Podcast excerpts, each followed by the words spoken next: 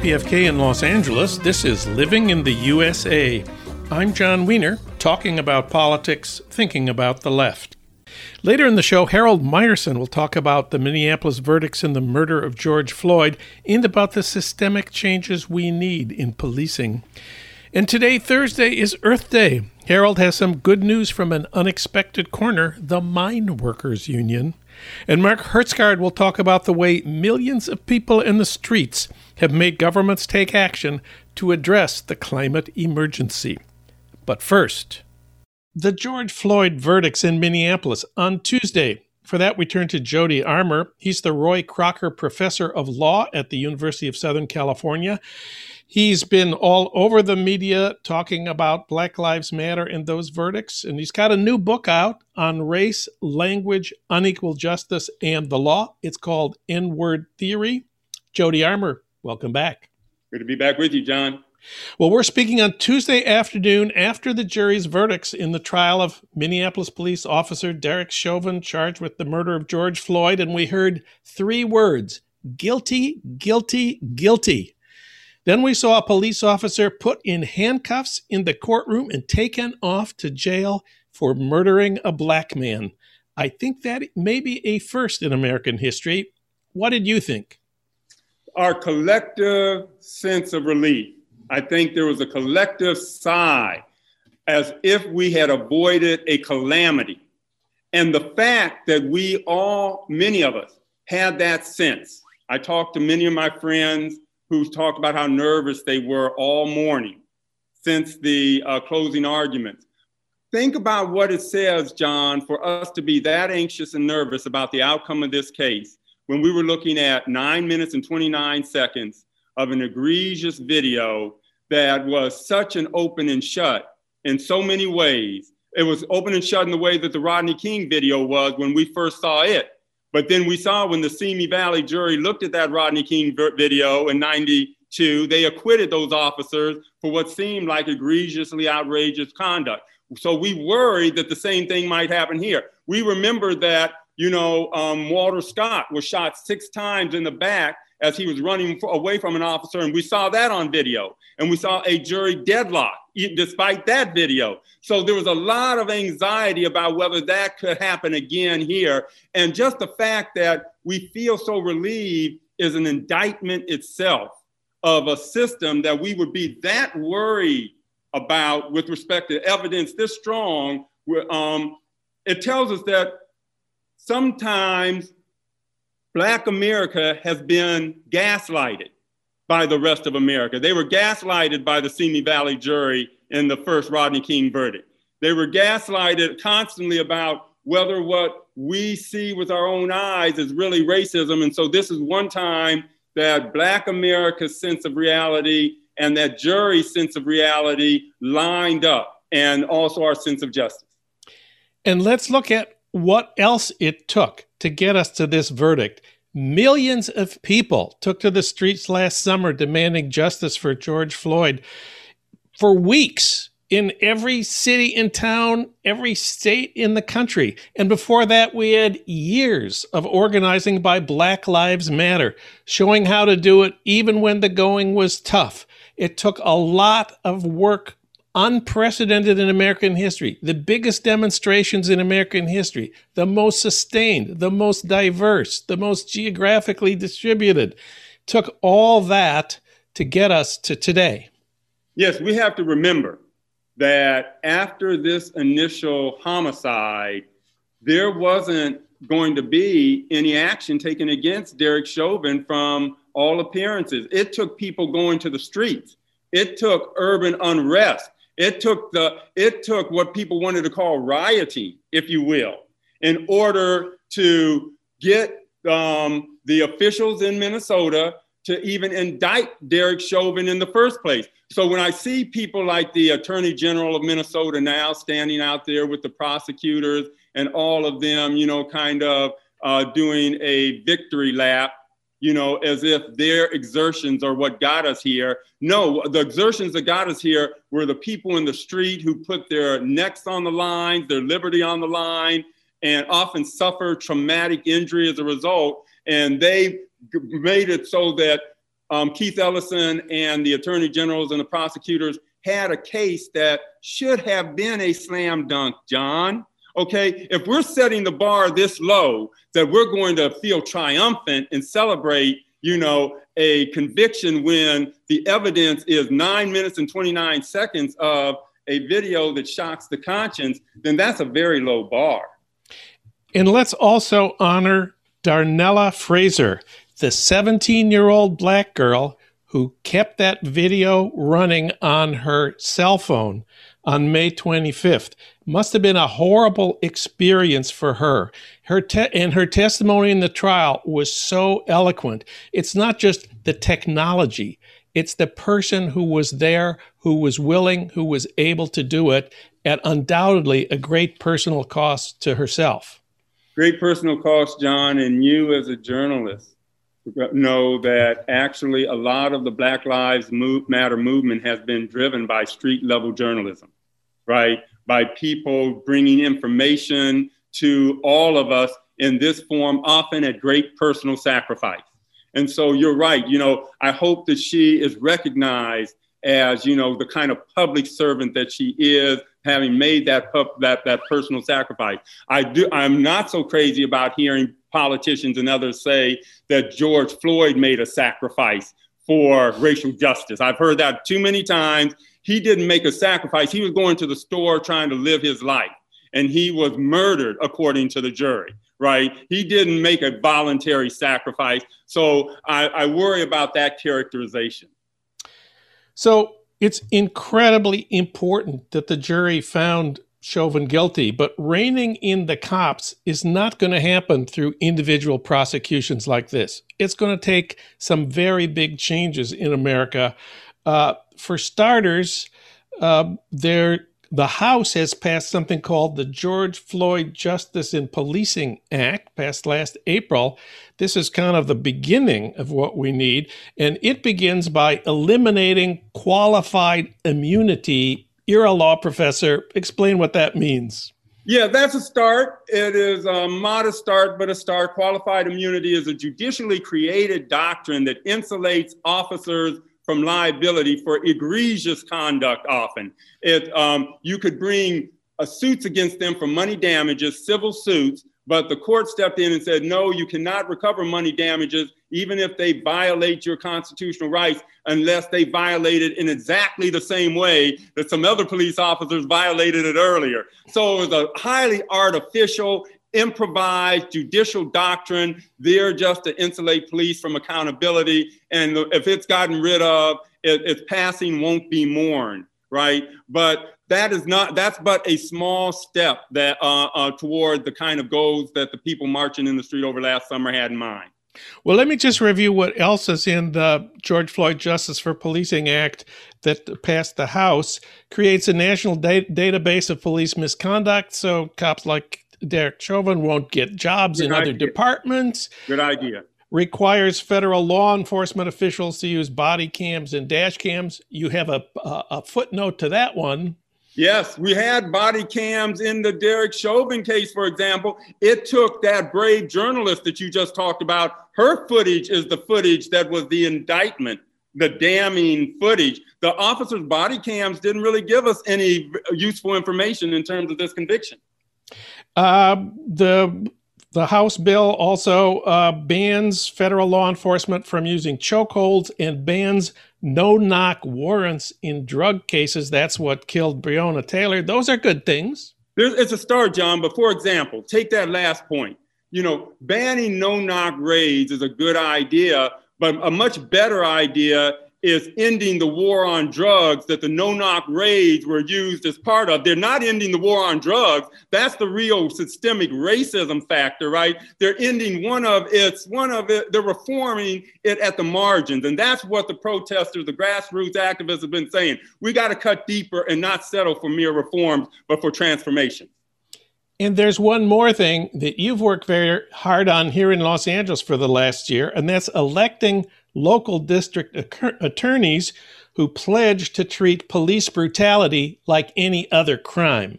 Exactly. George Gascon, um, Chesa Boudin, Larry Krasner, uh, DAs around the country that voters are putting into office because the voters believe more and more that we have to have police accountability and criminal justice reform if we're going to really heal some of the divisions in this society.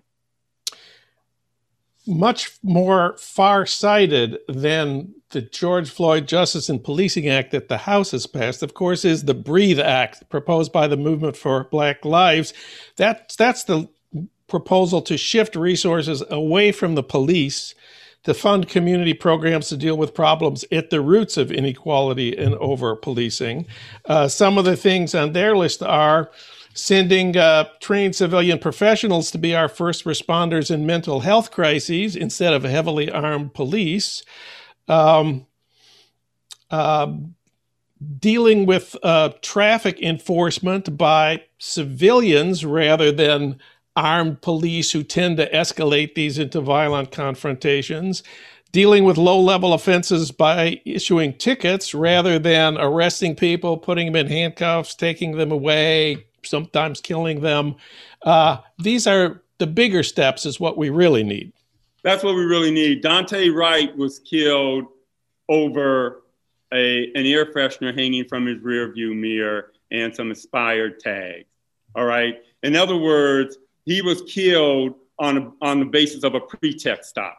And the, yeah. and the Supreme Court has said that it's all right for officers to engage in pretext stops. And what those are, Jon, is stop and frisks on wheels. That's what they are. They allow an officer who has a hunch that that young black man behind that wheel may be up to criminal wrongdoing, but that hunch doesn't rise to the level of a reasonable suspicion, and so he can't constitutionally pull that black guy over. But if he sees a air freshener hanging from his rearview mirror, now he has a pretext for pulling him over and acting on that un- that hunch that wasn't constitutionally sufficient before. So it invites that kind of racial profiling on the basis of pretext. And until we get police out of um, these traffic vehicle stops, you know, traffic enforcement, they're always going to come up to these traffic stops and believe in the myth of the dangerous traffic stop. They, they, they've been trained and they believe that their lives are in mortal danger every time they walk upon a motorist that they pulled over for a traffic violation, right? The fact of the matter is that's not close to true. That when you look at the statistics, uh, there are lots of other professions that are ahead of police in terms of mortality associated with the occupation, but they still have this belief. It makes them overreact in those situations. So the only way to prevent more accidents and tragedies coming out of those situations is to minimize those situations. Unbundle the police, get them out of traffic enforcement, and get them out of as many contacts with stereotype groups and members of stereotype groups as possible. I have to mention in this context Philando Castile, my hometown of St. Paul. This is a guy who had been stopped on traffic stops, what, 40 times, 50 times, 60 times. Uh, and this was one more stop. His girlfriend is sitting next to him in the car. The baby is in the back seat. The girlfriend says to the cops, Please don't kill him. And the cop kills him. Jon, I'm driving to school a couple years ago now to my torts class down Exposition, and a car pulls up behind me. I see red and blue lights from a police car. I pull over. Nothing happens for five, then 10 minutes. Here comes a helicopter. Here comes more police cars. Here comes a foot patrol. Um, then he walks up to the car like 15 minutes later, looks in, sees me in a tie because I was getting ready to teach for class, and a surprise. All he saw from the back was a big fro in what seemed like a car that a big fro shouldn't be in. And so I was, I had to go through that helicopter. He thought I was a flight risk. And so it brought in a helicopter, all right, and the foot um, patrols, right? And I had to go in and teach my class with that kind of trauma, thinking about, you know, kind of um, what a br- close brush that was unnecessarily. And that black tax is what black folks pay routinely, day in and day out. And that is oh, can only be minimized when you minimize the opportunities for our violence workers, which is what police are. We give them a Glock with live ammunition, a stun gun, a billy club, um, you know, mace and handcuffs. They're violence workers. We have to minimize the contacts between those violence workers and members of stereotype groups. So today we had three guilty verdicts. We saw a cop taken away in handcuffs for murdering a black man. Your closing thoughts today? undeniably, we have something that we can feel good about. We can feel relieved, but I don't want to feel relieved. I don't want justice to be my sense of relief at having, if you will, dodged the bullet of injustice, having avoided a catastrophic miscarriage of justice and saying, as long as we do that, we can feel good about ourselves. So I'm tempered in my in my triumphalism by you know sober recognition of how much work we still have to do. Jody Armour of the USC Law School. Jody, thank you so much for talking with us today. Thank you so much, Jon.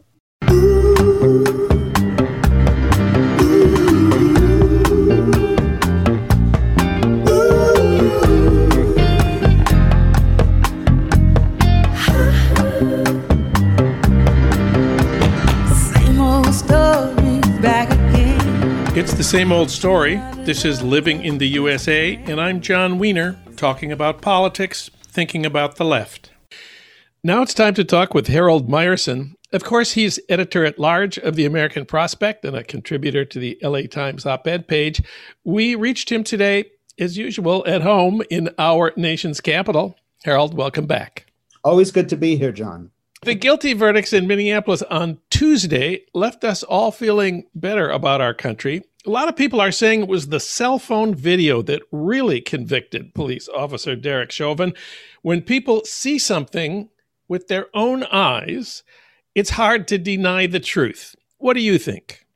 Uh, well, what's that old Chico Marx line? Who are you going to believe, me or your own eyes? Uh, all praise to the 17 uh, year old the young woman who recorded the whole uh, god awful uh, murder.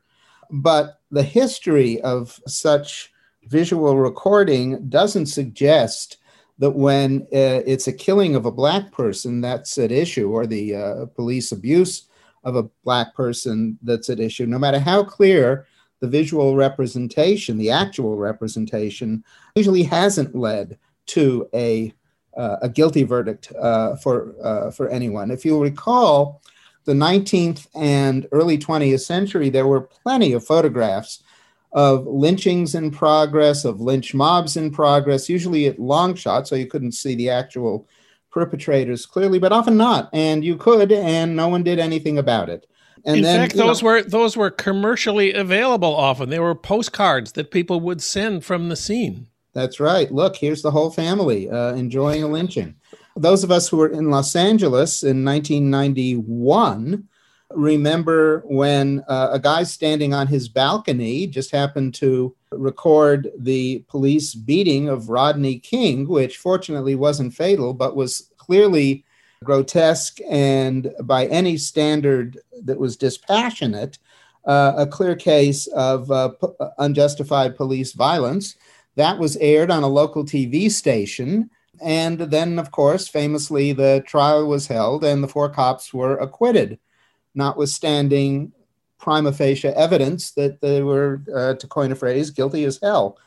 Uh, and you know this this goes on and on. Uh, and so, what was different this time? Well, a number of things were different this time.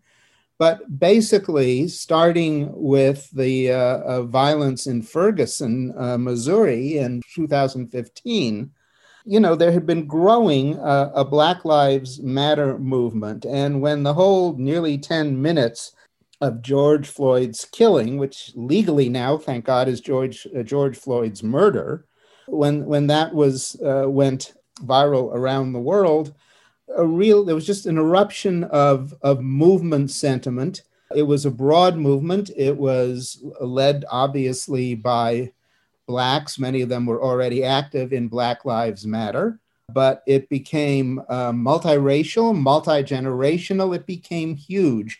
And it stayed vigilant it became a factor in real world politics.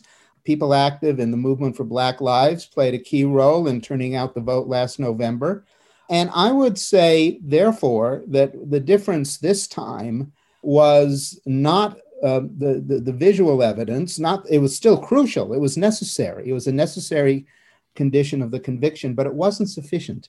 What made it sufficient was a social movement that was both smart, militant, and persistent.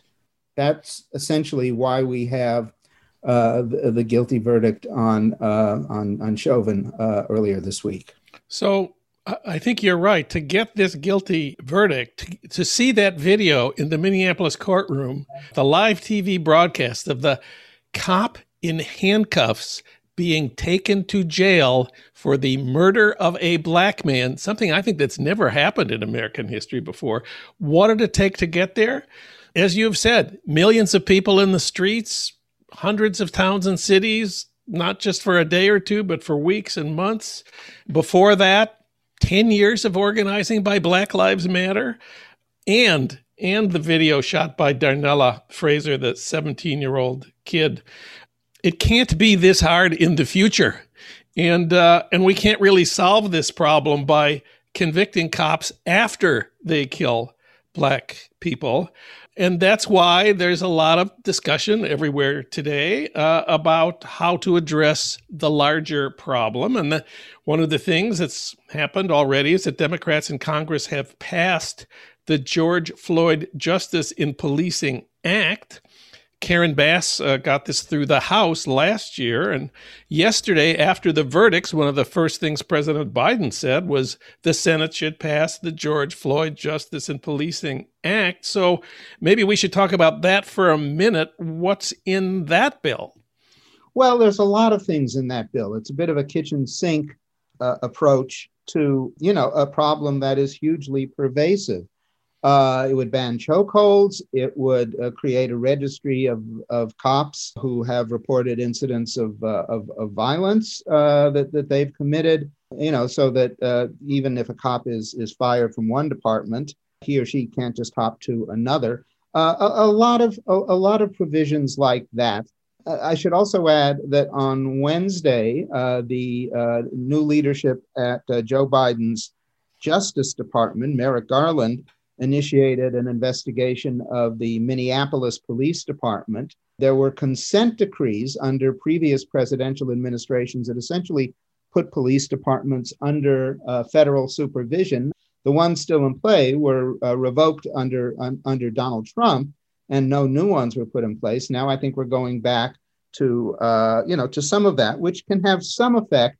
Let's take these things one at a time. First of all, the the House bill your colleague David Dayen wrote today that the George Floyd Justice and Policing Act, quote, is not a transformative bill, close quote. What exactly does he mean? And I wonder if you agree.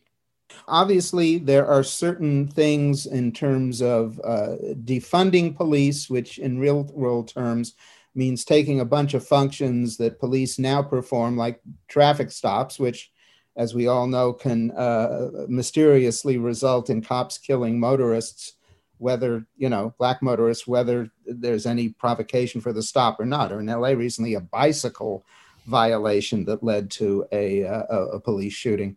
You know, there, there, there are things like that of, of moving a whole bunch of uh, services away from police to sort of minimize the kind of unnecessary contact, which often is provocative contact that they have with the public and disproportionately with minority members of the public. That sort of thing certainly isn't in the bill. And I think that needs to be done. But, you know, that can be, I mean, there also needs to be movement in that direction on the city level, with cities redirecting some of police budgets away to social services as well. But, you know, in terms of what's politically possible, you know, already the uh, the uh, uh George George Floyd Act, which the House passed in the last session, there's just no, no hope of getting it through the Senate unless, and this is the refrain for virtually everything, yeah. unless the Senate repeals the filibuster. So seems at this point the Senate is not likely to abolish the filibuster. That makes it seem like the George Floyd Justice is in Policing Act will not become law, even though it's not a transformative bill. But but can't Biden do some of the things we need by executive action? Oh, oh yeah, I, I, I think he can, and and certainly federal budget in terms of what he does with funding uh, police services is one way, and the thing I referred to uh, earlier with the Justice Department, basically, uh, you know, being open to supervising any number of police departments that have a history of abuse, which is a hell of a lot of police departments. That's essentially on the president's plate as well. Well, in terms of executive action, you know, the the American Prospect did a fantastic job on what Biden could accomplish with executive actions in the first 100 days and you've been tracking these and he he hasn't done very many of them, especially the ones relating to policing. Well, that's true. And I think that may be because there's a pattern in the Biden presidency so far, which is to go big on legislation which probably you know is going to garner a lot of support as a way of building support for himself across the aisle not in the congress but in the public. And and and so he's clearly going big on uh, infrastructure as he went big on the coronavirus relief bill. And those are measures where the public is with him. He is more cautious uh, in in two areas we we, we can see uh, immigration, where uh, I, I think he has concluded that among other things, so long as uh, the coronavirus is a threat, uh, opening the borders as much as he thought even he could uh, without political huge problems when he was a candidate. he's clearly resisting that, though the uh, uh, the claims of, of refugees are, are, are valid and are supported by the bulk of the Democratic Party. Uh, and policing, I think he's a little wary about that still. Let's say he looks at Pennsylvania and he says, "Well, I can see clean energy may cost some jobs, but I'm going to create so many jobs with the infrastructure bill that I can still hold the area of the state around Pittsburgh." And then he looks at police reform and then he looks at immigration and he says, well, hmm. you know, that's not something to lead with. Let's get back to that uh, perhaps later. Well, just one of the things on the prospect list of of executive actions that could be taken right now is ending the transfer of military equipment to police departments. Sure. Uh, he could do that. For some reason, he's still sending hundreds of millions of dollars worth of this scary stuff that makes, I mean, in Minneapolis, people have been complaining for weeks. We feel like we're under military occupation. And a lot of that is because they have see Humvees and military vehicles and weapons and so on. There's an example. It doesn't seem like that big a deal to cut the transfer of military equipment, but he hasn't even done that.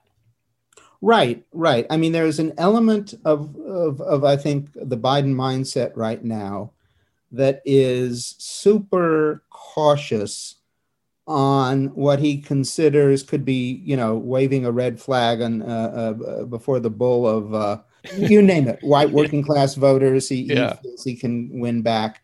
So he has not taken these executive actions, but his attorney general, as you have said, has announced a federal investigation into the police in Minneapolis and whether they've engaged in a pattern or practice of the use of excessive force. Uh, Garland told reporters on Wednesday that his department is reaching out to community groups in Minneapolis to talk to them about their experience with the police. And as you said, this leads to federal consent decrees where police departments are required to agree to make certain reforms. The federal government then, through the courts, monitors their compliance. They're required to submit regular reports. We know this in Los Angeles very well. Uh, because after the Rampart scandal, the LAPD was under, I looked this up, was under a consent decree for 12 years, longer than any other police department, from 2001 to 2013, which required them to make dozens of reforms, submit regular reports to the monitor. Um, one my favorite reform was that they had to agree to stop committing perjury in court. That's a good reform for the boy, LA. uh, boy, that's really that, that's really coming down hard on them, isn't it? they had to certify that they were in compliance on this, and it did seem from 2001 to 2013 that the LAPD had changed. We got rid of the old chief, we got reforming chiefs who talked about the new kind of policing. But a lot of people will tell you that for the last couple of years, the current LAPD continues to use excessive force, continues to kill too many people, despite having been under a federal consent decree for 12 years. So this is a good thing, but it, as you say, it's necessary but may not be sufficient. No, it, it is absolutely necessary and it is equally absolutely insufficient. And, and that is why, among other things, you don't want uh, groups like uh, Black Lives Matter uh, even really to relax uh, after uh, this week's verdict because th- th- this is, uh, as Irving Howe once said of being a social critic, this is steady work. Steady work. The, the need for it is not going to lessen one bit. So we've criticized Joe Biden for not taking the executive actions he could take around police practices, but he emphasizes that fighting racism is not just about policing and that he's made it a part of every one of his proposals. That is a very good thing. Yeah, he is the first president ever to repeatedly say the word systemic racism. And uh, his belief in the need to diminish systemic racism does affect most of uh, most of the administration's policies, and it affects where dollars uh, are, are directed under his proposed infrastructure proposal, which directs a lot to really dealing with the uh, presence of dangerous pollutants in minority communities, that sort of thing. So, yes, it does affect a, a great deal of his policies. And uh, on the LA front, we should, you've emphasized that municipal action is certainly the best way, maybe the best way to deal with police, since the federal government doesn't control the local police. They only control the federal law. In LA, of course, we have elected a progressive district attorney who has pledged to prosecute cops who commit crimes. And me, but meanwhile, uh, just just on Wednesday, LA Mayor Eric Garcetti announced he proposes to increase the LAPD budget by three percent. Uh, this is, of course, the opposite of what we've been demanding all for the last several months. The demand has been the money would be better spent on community programs, on alternatives to violent policing of the kind you've talked about. And in July, the city cut 150 million dollars from the police department. So that's right. all going to go back last year. Yeah, last yeah. year. The proposed budget of the LAPD is one and three quarters billion dollars, B as in baby. LA, it's a very mixed picture where we have looks like we have an excellent district attorney, but there's not going to be the kind of shift in priorities away from standard routine police policing as the response to all our problems. Well, uh, you know, uh, I, I, think particularly in his timing, uh, Mayor Garcetti uh, has exhibited a certain tone deafness yeah. Uh, to uh, to what's going on. He he's term he's term limited out in 2022, and this could well be an issue in the race for mayor that to succeed him. Well, second big topic today, Thursday, is Earth Day. And you have some big news for the movement to address the climate crisis from a very unexpected corner the mines of West Virginia. Yes. Uh, on Monday, the United Mine Workers, uh, a, uh, a union with a rich historic past, which basically gave rise to industrial unionism, the auto workers, the steel workers, in a sense, to uh, the uh, economic, relative economic uh, uh egalitarianism of the post-war decades, the only period when America's working class was substantially unionized and, and, and basically decently paid.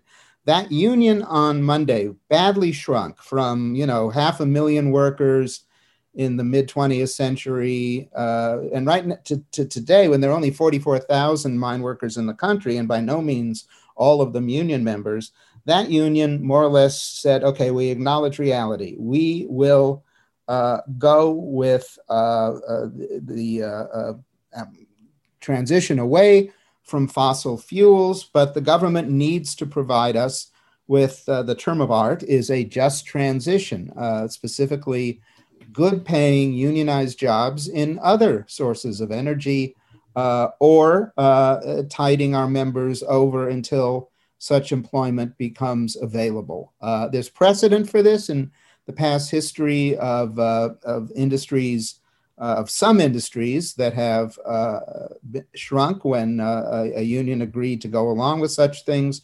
But for the mine workers to do this, which they did on Monday, is, is really quite, I think, a decisive break.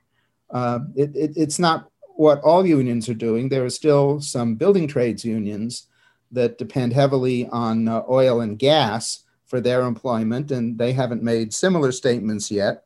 But the you know coal is is more immediately on the chopping block than uh, than oil and gas, and so the mine workers.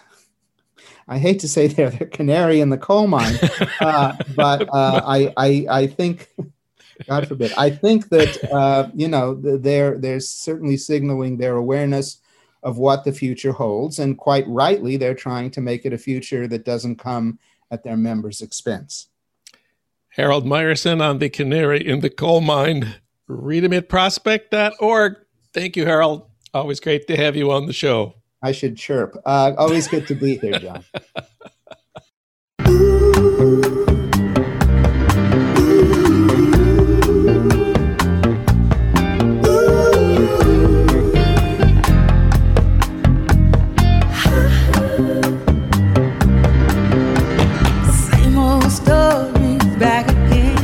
It's the same old story. This is Living in the USA, and I'm Jon Wiener, talking about politics, thinking about the left.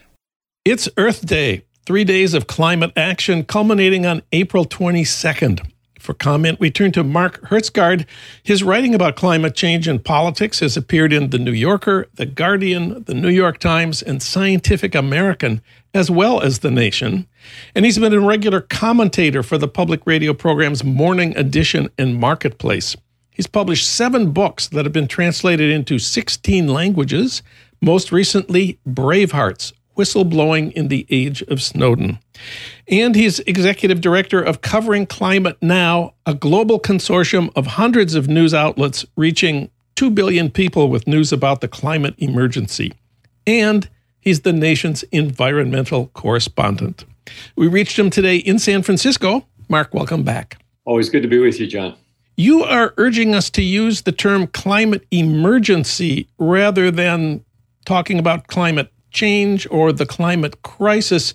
Why is climate emergency better? Climate emergency is the right term to use because that's what the scientists are telling us, not just in their public comments, but in peer reviewed journals now. Uh, and as you know, I've been covering climate change since 1990. So I've seen the way that the uh, discussion has evolved. And, you know, scientists are very, very careful about how they use language. And the uh, particular statement about climate emergency comes from some of the most eminent climate scientists there are, such as James Hansen, the former NASA scientist, who really is the godfather of climate science in the modern era, at least. It was his US Senate testimony in 1988 that first put the global warming issue on the public agenda when he said, you know, climate change, human caused climate change is happening. And uh, so he's one of them. Sir David King is another one of the very prominent scientists who talk about a climate emergency. Uh, David King, for many years, was the chief science advisor to the British government and Crown. And I could, you know, literally name you thousands of others. In fact, at our website at Covering Climate Now, uh, we have a fact sheet that lists all the different uh, scientific backing for this idea that this is a climate emergency. And among them is a, a statement that has now been signed by some 13,000 scientists around the world wow. that talk about climate change as an emergency. And the reason that it's important to say emergency, I think, uh, now speaking as a, as a reporter, is that you know the word emergency it conveys the need to act immediately it's not just a climate problem. It's not even a climate crisis only. It's an emergency. Because why? Because, like with a heart attack, you need immediate reaction. You need immediate treatment. It's, you know, if you get a bad cancer diagnosis, for example, if you go to the doctor the next day or two days later, it's probably not going to change the outcome that much. Whereas if you suddenly have a massive heart attack, you need to get to a hospital within minutes. And that's what the scientists are trying to get across that there's no more time for half measures, there's no more time for delays.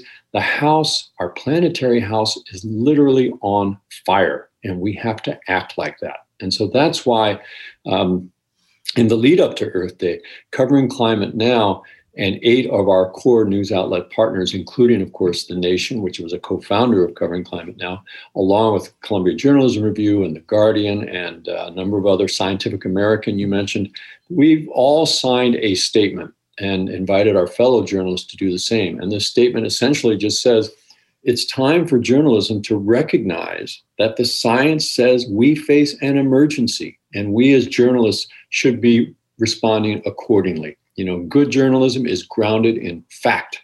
And uh, in the case of climate, most of those facts, or many of those facts, are science. So it is not advocacy, it is not partisanship, it is not activism to talk about this as a climate emergency. That is journalistic and scientific fact. And we in the news media should be uh, treating it accordingly. Well, let's talk about the activism side. Earth Day April 22nd, Earth Day is the world's largest recruiter to the environmental movement. EarthDay.org says it works with more than 75,000 partners in 190 countries and that more than a billion people now participate in Earth Day activities, making it the largest civic observance in the world. The official Earth Day events this year are organized into what they call five pillars. They are the Canopy Project, food and environment, the Great Global Cleanup, climate literacy, and a, sci- a citizen science initiative. What can you tell us about the five pillars? I think the important thing about Earth Day, as you say, it's you know it's long been a kind of a recruiter to the movement. Let's remember the history of Earth Day. Uh, 1970, 20 million Americans went into the streets around Earth Day and it scared the bejesus out of a sitting president named Richard M. Nixon. Richard Nixon had never been much of a tree hugger, to put it mildly, and yet he was determined to run for reelection in 1972. And of course, there were a lot of protests in the United States at that time. And previously, those protests had been mainly about the Vietnam War and the civil rights uh, movement. But with Earth Day in April of uh, 1970, Nixon saw something different. He saw that the people, those 20 million people who were out in the streets, they weren't the long haired hippies. They weren't the black people who were demanding their civil rights. These were librarians. These were school children. These were church ministers' wives. This was middle America saying, we want clean air, we want clean water, etc. And Nixon, whatever you think of his policies, was a very shrewd politician. And so he decided at that point that he, for his reelection purposes, had to take the environmental issue away from the Democratic Party. And as a result, he pushed through and signed with the Congress uh, support, he pushed through uh, environmental laws that to this day, Jon, remain, at least on paper, the strongest environmental laws in the world. And the 1970s was an era of uh, very strong federal action on the environment. And so I think that's the lesson that we really need to see out of Earth Day is that what what creates real change is not just saying, oh, we, we hope that the world gets a greener place. It's getting out in the streets and scaring politicians to do the right thing. Because otherwise, you know, I have a certain amount of sympathy for the politicians. They they are always being pushed and pressured by big money whether it be the oil industry or the pharmaceutical industry or whatever. That's part of political life. And the only way that a president can turn down Exxon or turn down Peabody Coal or whoever it is, is to say when you get that phone call from the CEO, uh, as the president inevitably does, say, listen, I'm, I'm sympathetic to what you're saying, sir, but I have 20 million people in the street here. And I have got to respond to that as well. So, to me, that's what is uh, the most important lesson about Earth Day. And we see that carried forward today, I think, primarily here in the United States by the work of the young people around the Sunrise Movement who you know sat in on that sat in in Nancy Pelosi's uh, office in 2018 after the congressional elections. And then, of course, Greta Thunberg and the Fridays for Future movement internationally, where literally millions of young people skipped school and went into the streets to protest generational injustice.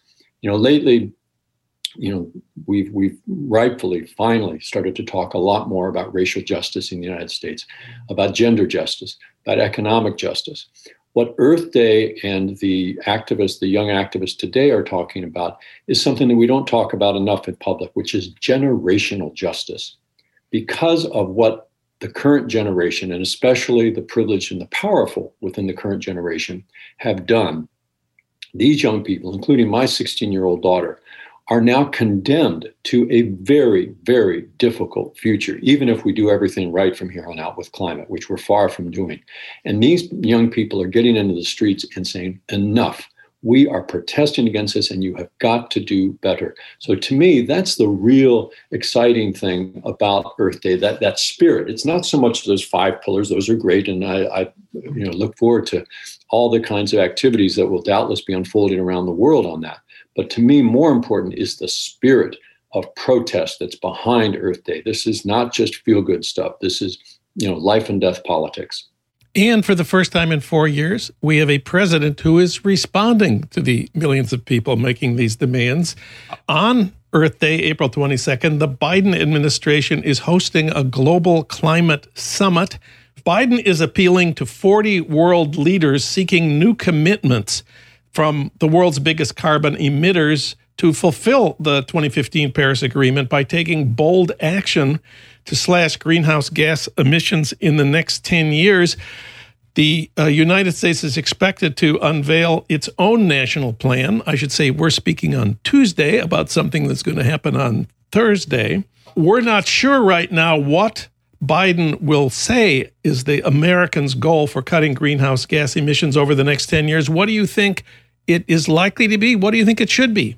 You're quite right that it is a, a breath of fresh air, quite literally, to have a climate realist in the White House.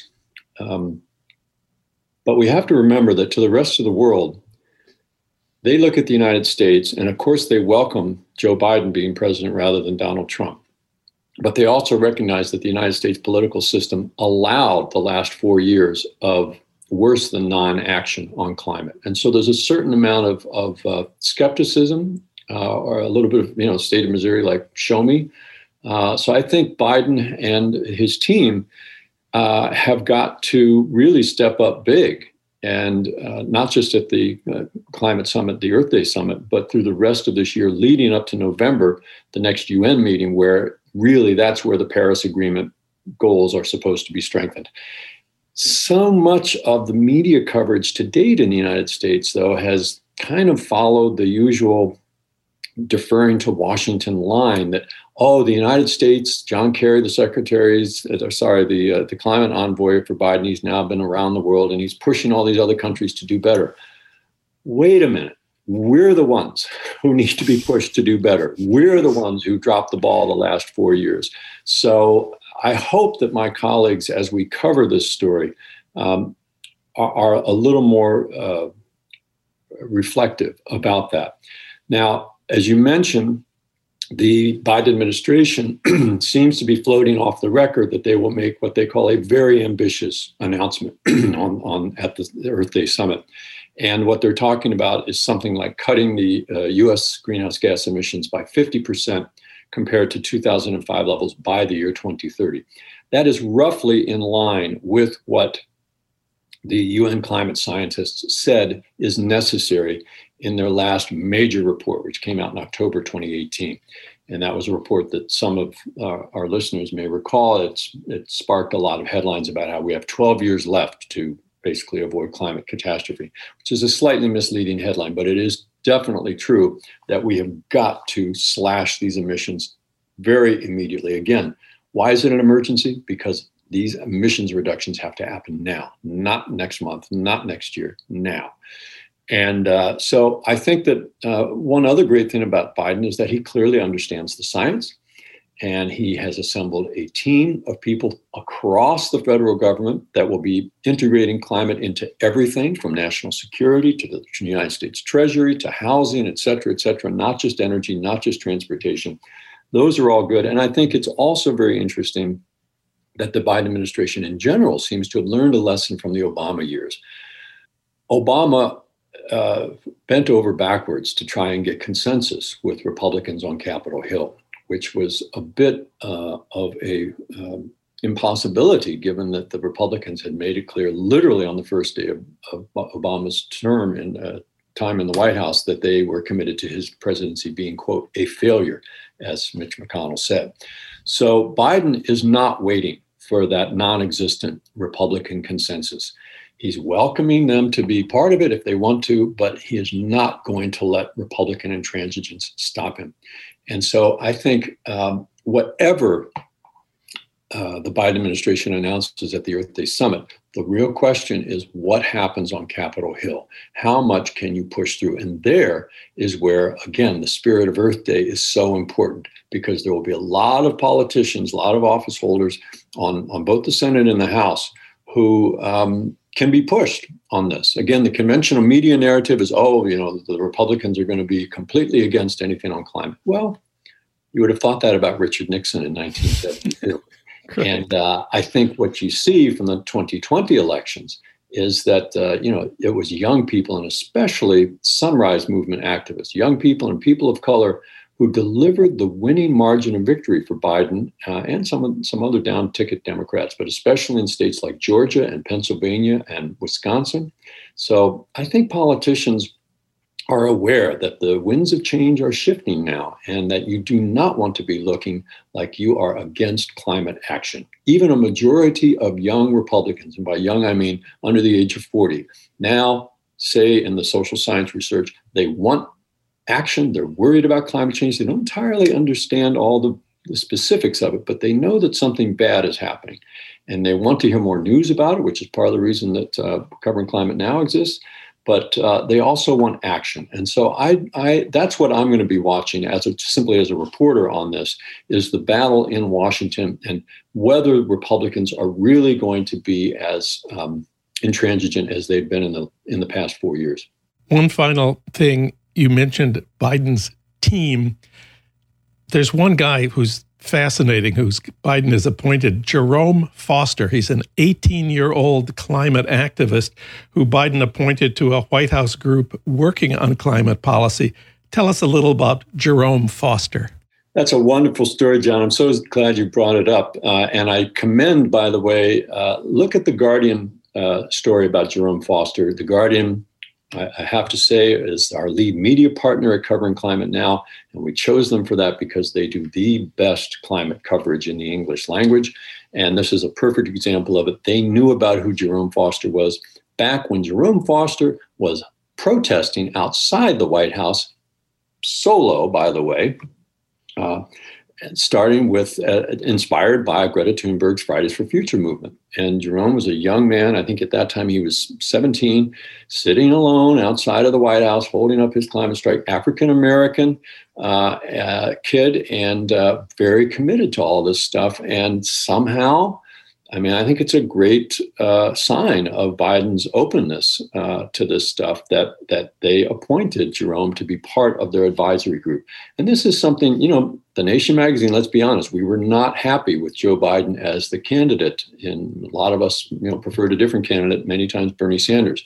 But you have to give Biden credit that last summer he allowed himself to be pushed by the Sunrise Movement and these younger activists towards and, and Bernie Sanders too, pushed Biden to have a much more aggressive climate policy than he did. When Biden was a candidate at the start of 2020, he had such a weak climate policy that I think Greenpeace gave him a, a D minus. Mm. But to his credit, Biden saw both the science and he saw the politics of it, that young people really wanted more. And you know, in politics, that's what you want in a democracy. You want a politician to respond to that kind of organized pressure. And I see Jerome Foster as a symbol of that kind of pressure and how being out in the streets, literally, as he was for 58 weeks, can bring you into the halls of power, which again goes back to the lesson of the original Earth Day. Get out in the streets, folks, if you want real political change. For more on Earth Day 2021, you can check out earthday.org and look at Covering Climate Now. Mark Hertsgaard, read him at thenation.com. Mark, Thanks for your work and thanks for talking with us today. Always a pleasure, Jon. Thanks for having me.